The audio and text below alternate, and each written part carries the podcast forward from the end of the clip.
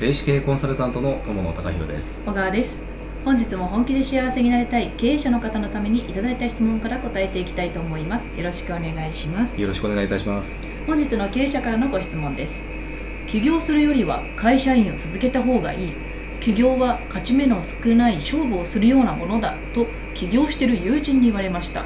本当のところはどうなのでしょうか。ということなのですが。うーん。えっ、と起業してる友人に言われたということなんですね、うん。実際その起業されてるあの友人というのは、うん。えっ、とどうなんでしょうかね。起業されてから、うん。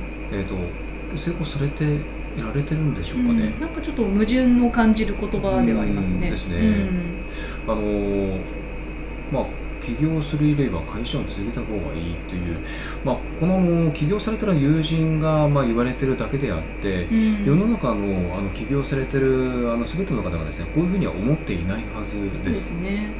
あのーこれですね例えば起業をあの目指してられてるんであれば、うんまずですね、えー、と起業して実際に成功されてる実績を上げてる方のお話をぜひ聞いてみてください。うんあのーえっ、とですね起業はですねうん私もあの大賛成なんですよ。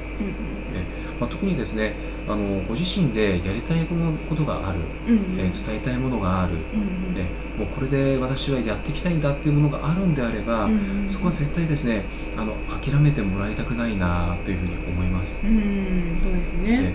であとはですね、あのーこう起業を目指してるんで、うん。えー、とちょっとこう耳痛いかもしれないんですけども、お付き合いする方うんは選んでください。そうですね。はい本当に。あのここで言われてるその起業してる友人という方が、まあ、どういう方なのかわからないんですけども、うんおそらく成功されてないんじゃないでしょうかね。うん実績上げてないんじゃないでしょうかねのぜひですね、えー、と実績を上げている成功されている、えーそういったあの起業されている友人を、うん。うんえ友人とですねお付き合いするようにしていただければというふうに思います。そうですね。はい。はい、本日の質問は起業するよりは会社員を続けた方がいい。起業は勝ち目の少ない勝負をするようなものだ。と起業している友人に言われました。本当のところはどうなのでしょうか。でした。ありがとうございました。ありがとうございました。